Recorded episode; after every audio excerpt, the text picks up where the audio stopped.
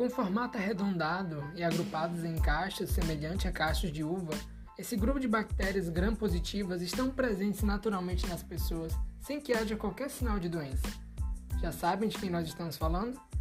Acertou quem lembrou deles, dos Staphylococcus. Você certamente já ouviu falar pelo menos um pouco sobre esse importante grupo bacteriano. Eles são amplamente estudados devido à sua importância médica. Você quer descobrir um pouco mais sobre esse grande grupo de espécies?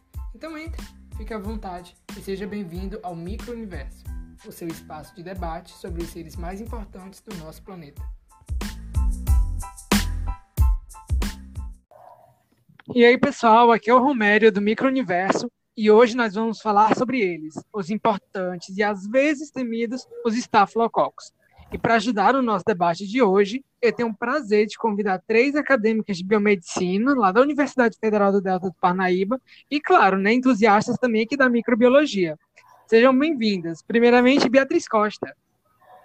Oi, boa noite, bom dia, boa tarde. É convidada para falar dos estafilococos e eu queria agradecer é, pelo convite. Nada, prazer é todo meu, Bia. Ellen Jane. Oi, gente. É um prazer estar aqui com vocês para falar de um tema tão importante e estou animada. Ah, eu também estou muito animado para o episódio de hoje. E por último, Naira Farias. Oi, gente. Eu tô é, igualmente animada, assim como as meninas, e eu espero que vocês gostem desse podcast e que seja bem educativo. Obrigado, obrigado, meninas. Eu é que agradeço a presença de vocês. Pois bem, gente, eu estive pesquisando né, nesses últimos dias o assunto e eu consegui separar primeiro algumas das principais características desse grupo. É, vi que os estafilococcus eles são bactérias pequenas, né, imóveis, já que eles, inclusive, não possuem qualquer estrutura como cílios ou flagelos no seu corpo. É, eles são arranjados em cachos, né, por isso, inclusive, o nome, né, de Staphylococcus. Staphylo vem do grego, né, que denota esse formato de úvula, né, de cacho, cacho de uvas. E boa parte das espécies do, desses Staphylococcus, eles são anaeróbios facultativos, né, ou seja, eles são capazes de crescer em um ambiente com ou sem oxigênio. Tanto faz para eles, não vai importar muito. É, agora, o que eu achei curioso e descobri ainda foi que eles podem ser encontrados naturalmente nas pessoas sem causar qualquer tipo de doença. Ou seja, eles normalmente eles já habitam no nosso corpo, né, principalmente na pele, nas mucosas, e o real problema ele se instala quando o nosso sistema imunológico está um pouco fraco, né, debilitado, ou quando é pouco desenvolvido, como no caso ainda dos recém-nascidos. Então, Outros casos que a gente pode citar é devido, por exemplo, a tratamentos como quimioterapia, ou então idade avançada, né, onde as bactérias do gênero Staphylococcus elas se aproveitam dessa situação e podem entrar no organismo e assim causar doença. Então, para a gente adentrar um pouquinho mais no assunto, Ellen, você pode desvendar mais para a gente um pouquinho sobre esse grupo bacteriano, a sua fisiologia, estrutura? Posso sim, Romero. E, bom, esse grupo ele apresenta algumas características né, na, na sua estrutura que elas são essenciais para que as doenças é, se desenvolvam no nosso corpo, né? Por causa disso. E entre essas estruturas tem a cápsula bacteriana, que ela tem por objetivo de proteger a bactéria contra outros micro, micro-organismos que queiram a sua destruição, como, por exemplo, é, os nossos low costs, né, que são a defesa do nosso organismo, eles vão tentar, né, combater essas bactérias. Essa cápsula, ela já vem com, com esse momento, né, para proteger a bactéria. Além da cápsula, é, muitos estafilococcus, eles também possuem a camada mucoide, que vai auxiliar a bactéria a se ligar nos tecidos e também a dispositivos médicos ou a corpo estranho. Ela, a, essas capa mucosa ajuda nesse processo de ligação. E como a gente sabe, a parede bacteriana ela é muito importante, né? E a dos estafilococos, como ele, é, ela está cheia de peptidoglicano na constituição da sua parede celular, o que deixa essa parede mais rígida. E dentro dessa, dessa parede, ela tem algumas enzimas que vão catalisar a construção dessas camadas de peptidoglicano.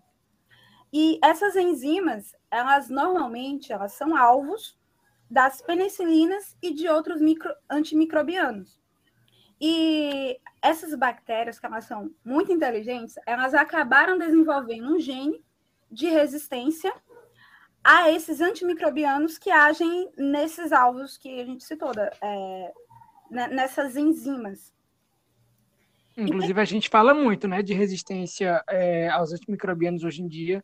É uma temática assim mesmo bem pertinente à nossa atualidade. Inclusive, a gente vai falar ainda mais sobre isso hoje, não é mesmo? Vamos falar mais, até porque é algo extremamente importante, né? É, um outro componente que também faz parte da parede solar, que é importante, são os ácidos teóicos, que quando eles estão ligados aos peptidoglicanos, o nosso organismo ele vai produzir uma, uma resposta de anticorpos específicos contra esse ácido. Não é uma resposta assim muito forte, mas ele produz já uma resposta. Então, tipo, já Sim. tem uma reação, né? E além dessas estruturas né, que a gente está falando, essas bactérias, os estafilococos, eles também têm as proteínas de adesão de superfície, que elas são essenciais para que as bactérias consigam se aderir às proteínas da matriz é, ligada ao tecido do hospedeiro. E dentre essas pro, proteínas mais relevantes estão a, a proteína A dos estafilococos, a proteína A e B, que elas são ligadoras de fibromectina e o fator de aglutinação. E essas proteínas elas também são utilizadas em testes para identificação primária do estafilococos aureus. Então, tipo, ela já tem uma, uma importância, assim, para até para é, ah, especificar. Isso até para nós mesmo que somos alunos, né, de biomedicina, que a gente trabalha muito com diagnóstico, a gente sempre vê é, esses, esses pontos chaves, né, que a gente vai utilizar, por exemplo, na, na identificação, né, do microorganismo. Sim, com certeza. E, além de tudo isso, ela ainda vai ter uma membrana citoplasmática que vai funcionar como uma barreira osmótica para a célula e como um ancorador para as enzimas dessas celulares e as bio, biosintéticas e respiratórias. Então, tipo, ela ainda vai ter uma membrana que vai estar ajudando todos esses pontos né, que a gente falou é, vai ser essencial para que bactéria, essas bactérias elas consigam produzir uma infecção. Nossa, é muito interessante mesmo isso, Eren, de, de, de lembrar, né, todas essas características, porque, assim, são tantos detalhes que a gente fica realmente impressionado, né, com a complexidade desse ser tão microscópico. E todas essas características dos estafilococos, elas vão influenciar, né, diretamente na forma que eles causam doenças em nosso corpo, como eles nos afetam e ao nosso sistema imunológico. É, é Naira, você poderia explicar para a gente como funciona isso? Tipo, como é que esse microorganismo consegue deixar de ser algo que faz parte da nossa microbiota normal, né? Porque, como a gente comentou, ele está presente na nossa pele. E como é que ele deixa disso para ser algo que traz malefício para a gente, causar doenças? Como funciona? Bom, então, a patologia das infecções por estafilococos vai depender de um, um conjunto de mecanismos que essas bactérias utilizam para causar a doença. É, vai depender principalmente da habilidade da bactéria de evadir da fagocitose, de expressar proteínas de superfícies que medem a adesão aos tecidos do hospedeiro, da produção de dano tecidual, por meio da produção de toxinas específicas e enzimas hidrolíticas. Também tem a expressão de fatores de virulência, né? E esses fatores de virulência do estafilococcus está sob o controle complexo de sistemas regulatórios, sendo que o mais importante é o sistema regulador de genes acessórios, também chamado de AGR, esse sistema de controle por quorum sense, ele, ele determina a expressão de proteínas de adesão, promovendo a colonização dos tecidos quando a densidade de célula bacteriana é baixa, e também de enzimas hidrolíticas e toxinas quando ela está alta. Bem, o Staphylococcus aureus, ele produz muitas toxinas, sendo que cinco delas são citolíticas, ou que danificam membranas, que são alfa, beta, delta, gama e a leucocidina pentovalentin, pentovalentine, e duas toxinas esfoliativas, 18 enterotoxinas e uma toxina 1 da síndrome do choque tóxico. Então, são diversas toxinas que vão produzir danos no nosso organismo. Além disso, além dessa produção de toxinas, também temos a produção de enzimas estafilocócicas, sendo elas a coagulase, que ela pode converter diretamente o fibrinogênio em fibrina insolúvel e causar a agregação dos estafilococos.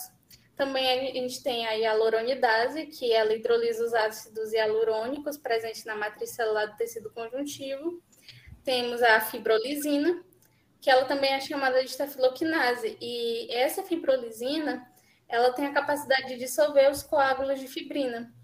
Além dessas, temos também as lipases, que são produzidas por todas as cepas de Staphylococcus aureus e de, em mais de 30% das cepas de Staphylococcus coagulase negativo. As lipases, elas vão hidrolisar os lipídios e vão garantir a sobrevivência dos estafilococos nas áreas sebáceas do corpo. Os estafilococos aureus também produzem uma nuclease, que ela é termoestável e que ela pode hidrolisar o DNA viscoso. Então, são muitos mecanismos que essas bactérias utilizam para poder causar patologia no ser humano.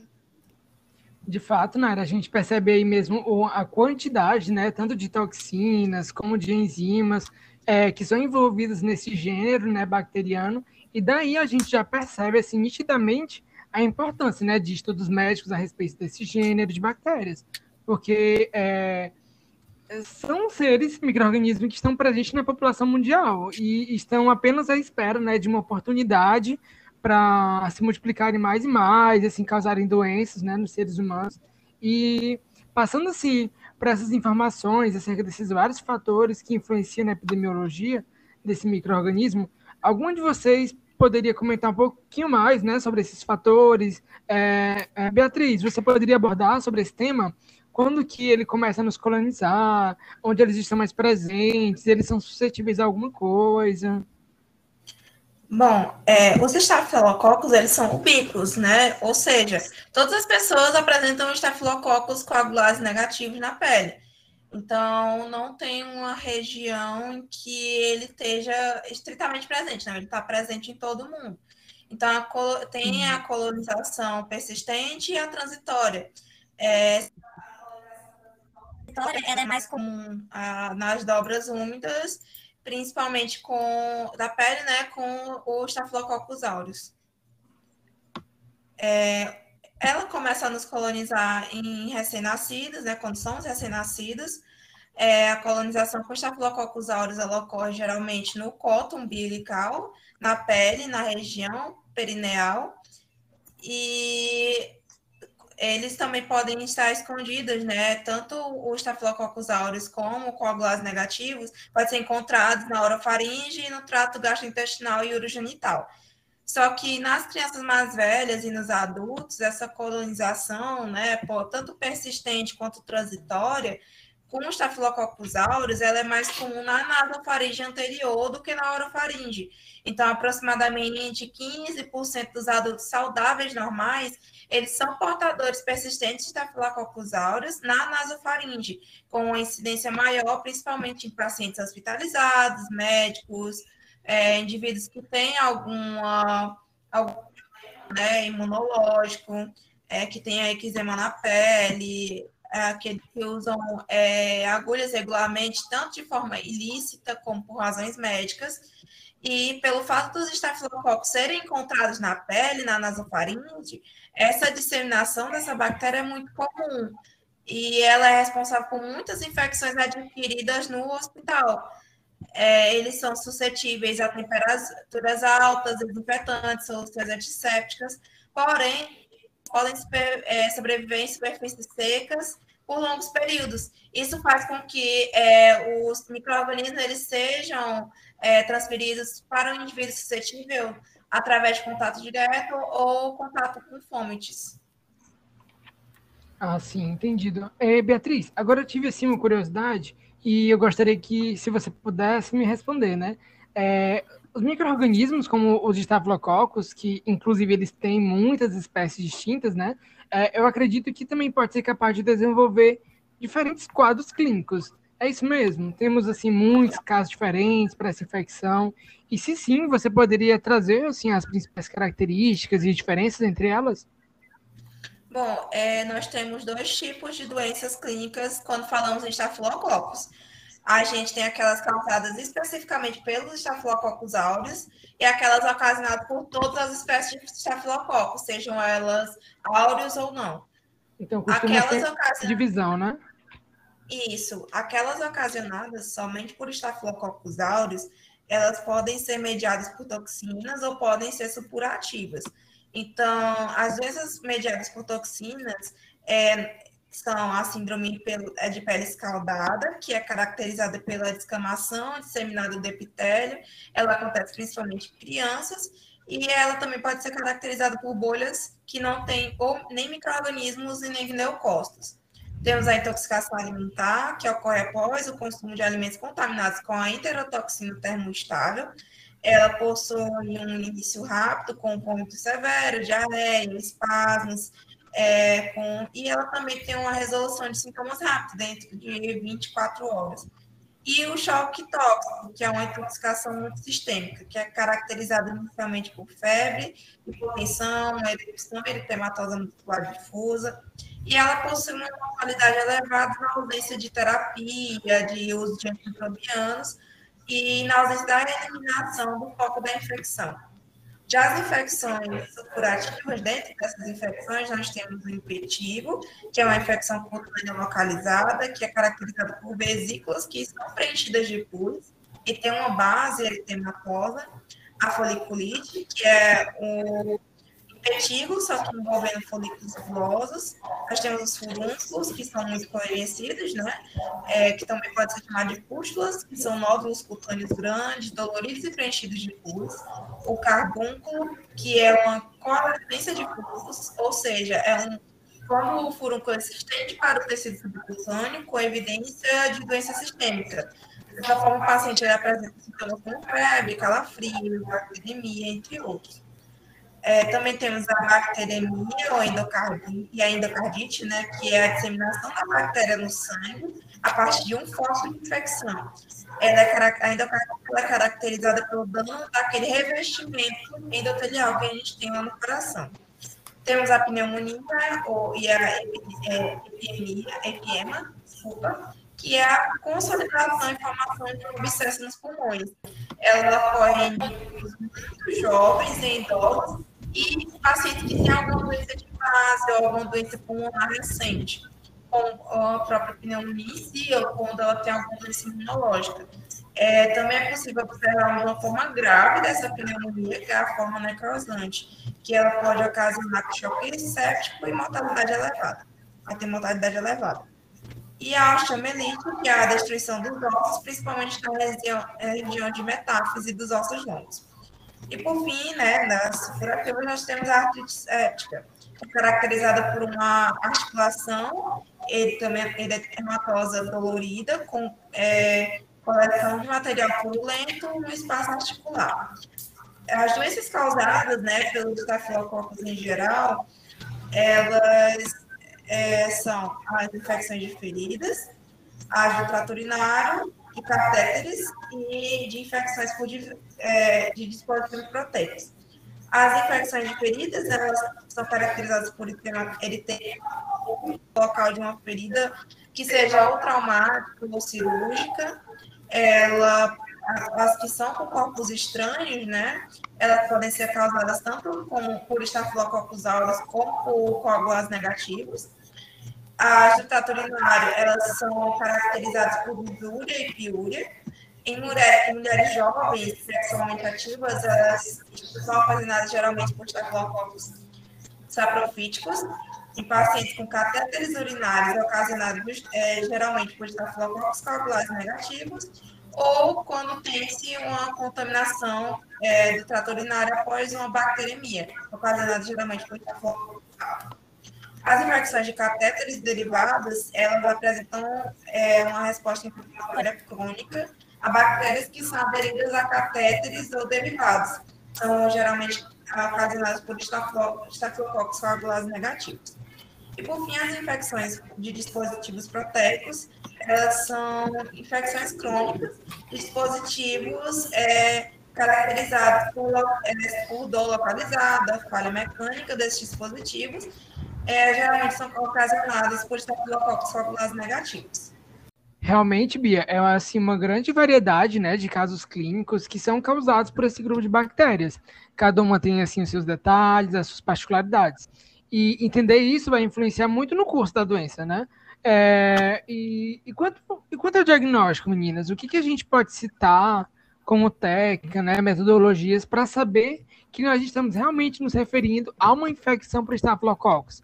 A microscopia, com certeza, é o primeiro passo para a gente ver a, a cara né, desse microorganismo, né? É, vocês podem comentar sobre outras? É possível a gente diferenciar também a, entre as espécies desse gênero? Sim, sim, a gente pode comentar um pouco sobre isso. Na verdade, a gente tem várias formas de diagnóstico laboratorial dos estafilococcus, sendo as principais a microscopia, como você falou, Aí temos também os testes baseados em ácidos nucleicos, temos a cultura, testes bioquímicos e o mais recente, que é a hibridização fluorescente in situ. Eita, são muitos mesmo, né? Pois você pode explicar, assim, brevemente, cada uma dessas formas? Então, na microscopia, o que, que a gente vai ver no microscópio, né? É, os estafilococos, eles vão se apresentar como cocos gram-positivos que formam arranjos em grumos quando eles são cultivados em meios sólidos. Mas nos espécimes clínicos, né, comumente eles vão aparecer como células isoladas ou em pequenos agrupamentos. Já os testes comerciais para amplificação de ácidos nucleicos, eles estão disponíveis né, no mercado e eles são empregados para detecção direta e identificação de Staphylococcus aureus no espécime clínico. Esses testes são muito úteis para a detecção de MARSA, né, que é, a, que é o Staphylococcus aureus resistente à meticilina, e espécime de ferida, e também para o rastreamento de portadores nasais dessa bactéria. Já em relação à cultura, tem algumas é, algum, alguns critérios, né? Eles têm que ser cultivados em meios ricos e suplementados, como o H-sangue de carneiro. Eles crescem rapidamente, incubados em atmosfera aeróbia ou anaeróbia, apresentando colônias grandes e lisas que são visualizadas em 24 horas. As colônias de Staphylococcus aureus, elas se tornam gradualmente amarelas, particularmente quando as culturas elas são incubadas na temperatura ambiente. Praticamente todas as cepas de Staphylococcus aureus e também algumas de Staphylococcus coagulados negativos produzem hemólise no água-sangue de carneiro. Já no caso do, do espécime clínico, né, por exemplo, feridas ou espécime, amostra respiratória, caso seja esse tipo de amostra que apresenta vários micro-organismos, o Staphylococcus aureus pode ser isolado seletivamente em vários meios de cultura especiais, como o H-manitol salgado. É, em relação aos testes bioquímicos, eles são relativamente simples. Por exemplo, relações, reações positivas para coagulase, proteína A, nuclease termoestável, e a fermentação de manitol. E esses testes são utilizados, podem ser usados para identificar estafilococcus aureus.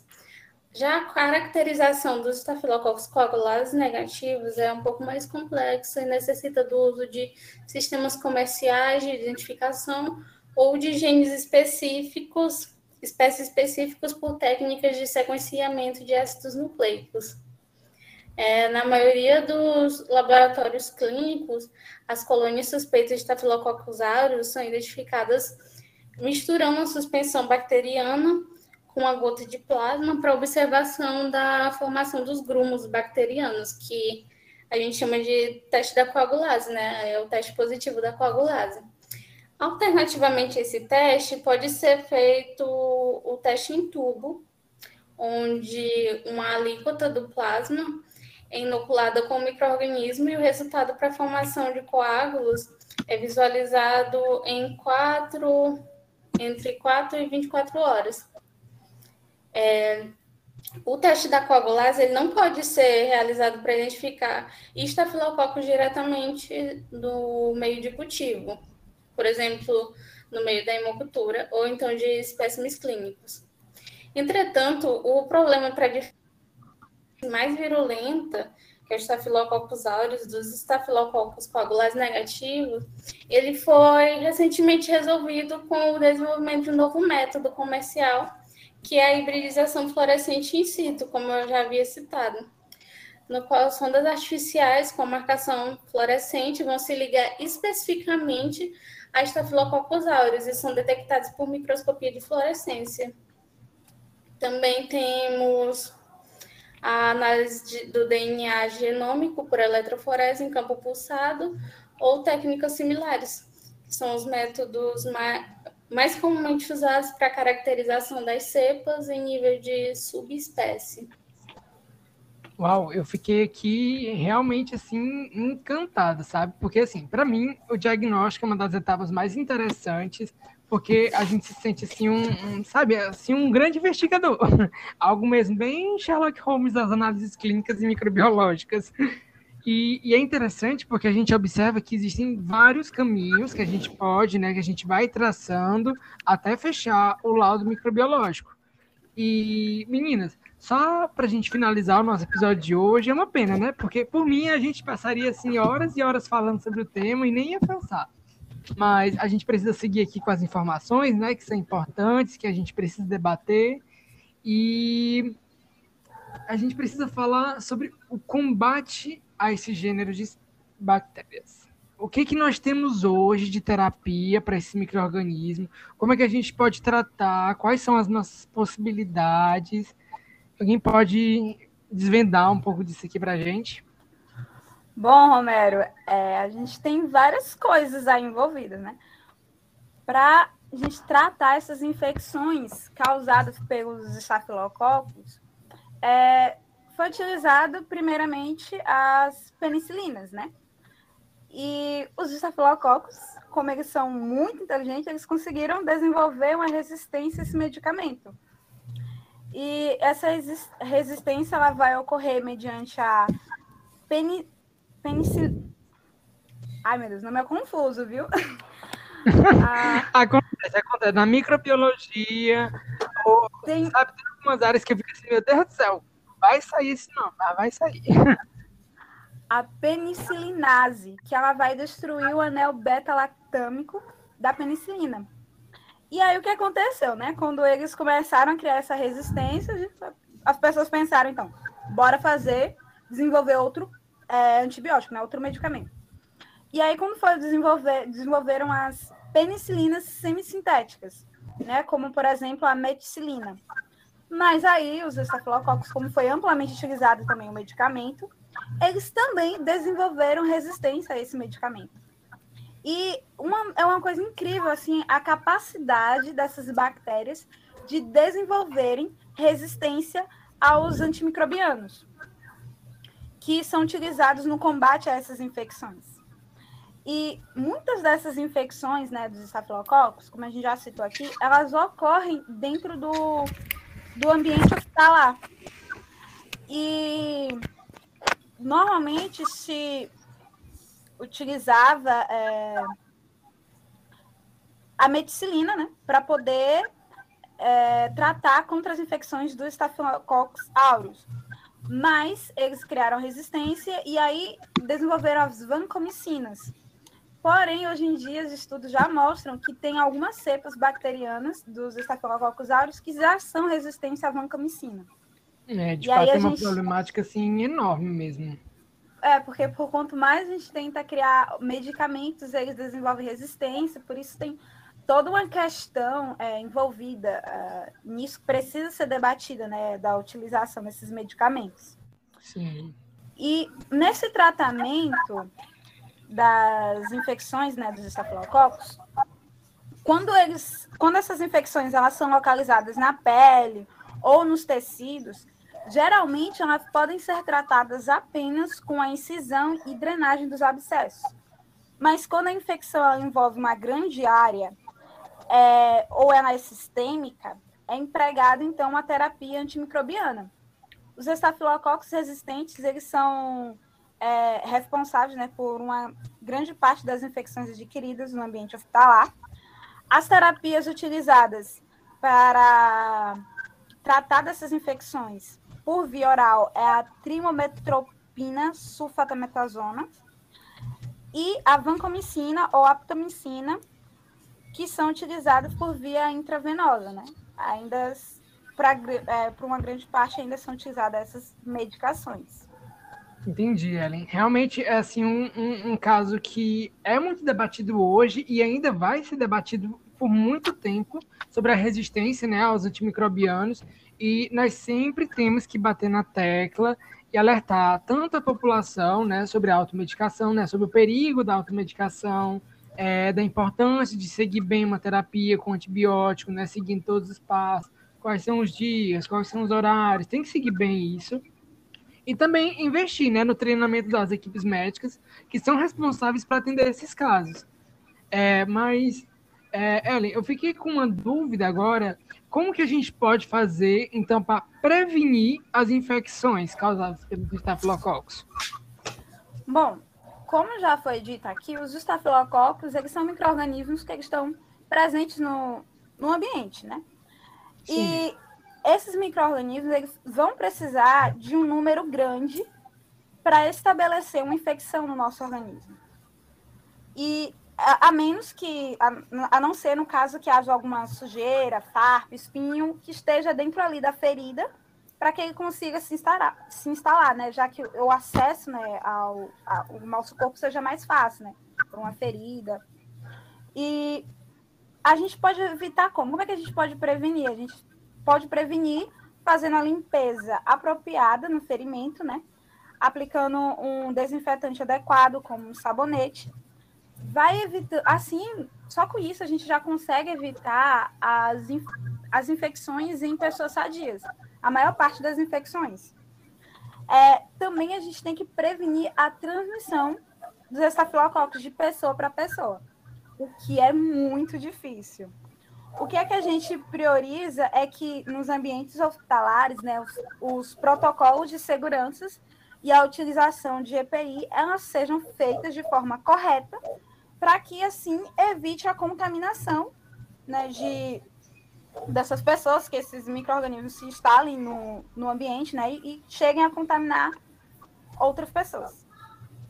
É muito importante mesmo lembrar disso. Tanto é, a questão de quando você fala da, da própria higiene, né? De quando você fala da limpeza da ferida, limpeza apropriada, que é, é um hábito de higiene simples, mas que é, realmente traz resultados fantásticos. A higiene nunca pode Com ser certeza. deixada, nunca pode ser deixada de lado. E, e também quando a gente está falando, né? Principalmente hospitalar, porque em ambientes como esse a gente deve sim né, investir nos cuidados e na prevenção da, da infecção, porque esse é um dos grandes passos para a gente conseguir fazer de fato o controle desse microorganismo.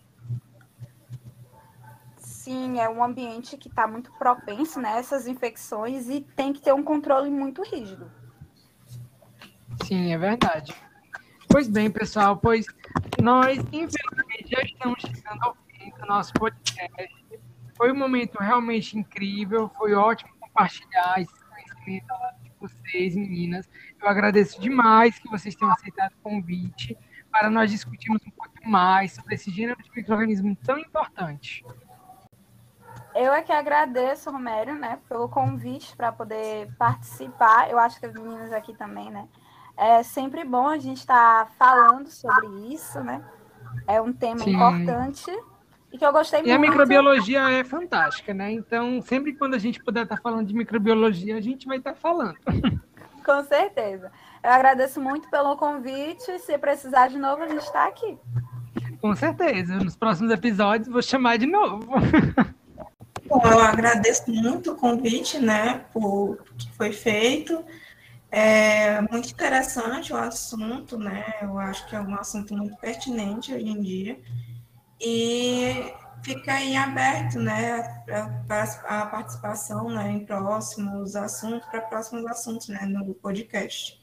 Então é isso, muito obrigada e eu que agradeço, Beatriz. É... Bem, é, para mim foi uma honra participar desse episódio e eu espero poder participar de outros também. Espero que todo mundo tenha gostado. Com certeza, meninas. A gente vai estar tá, assim, participando assim, de, outros, de outros episódios. Vou chamar vocês com certeza. E vocês, pessoal, o que foi que acharam do episódio de hoje? Se vocês, assim como nós, são fascinados pelo mundo da microbiologia, fiquem ligados né, nos próximos episódios. Um abraço e até o próximo app do Microuniverso, o espaço onde debatemos sobre os seres mais importantes do nosso planeta.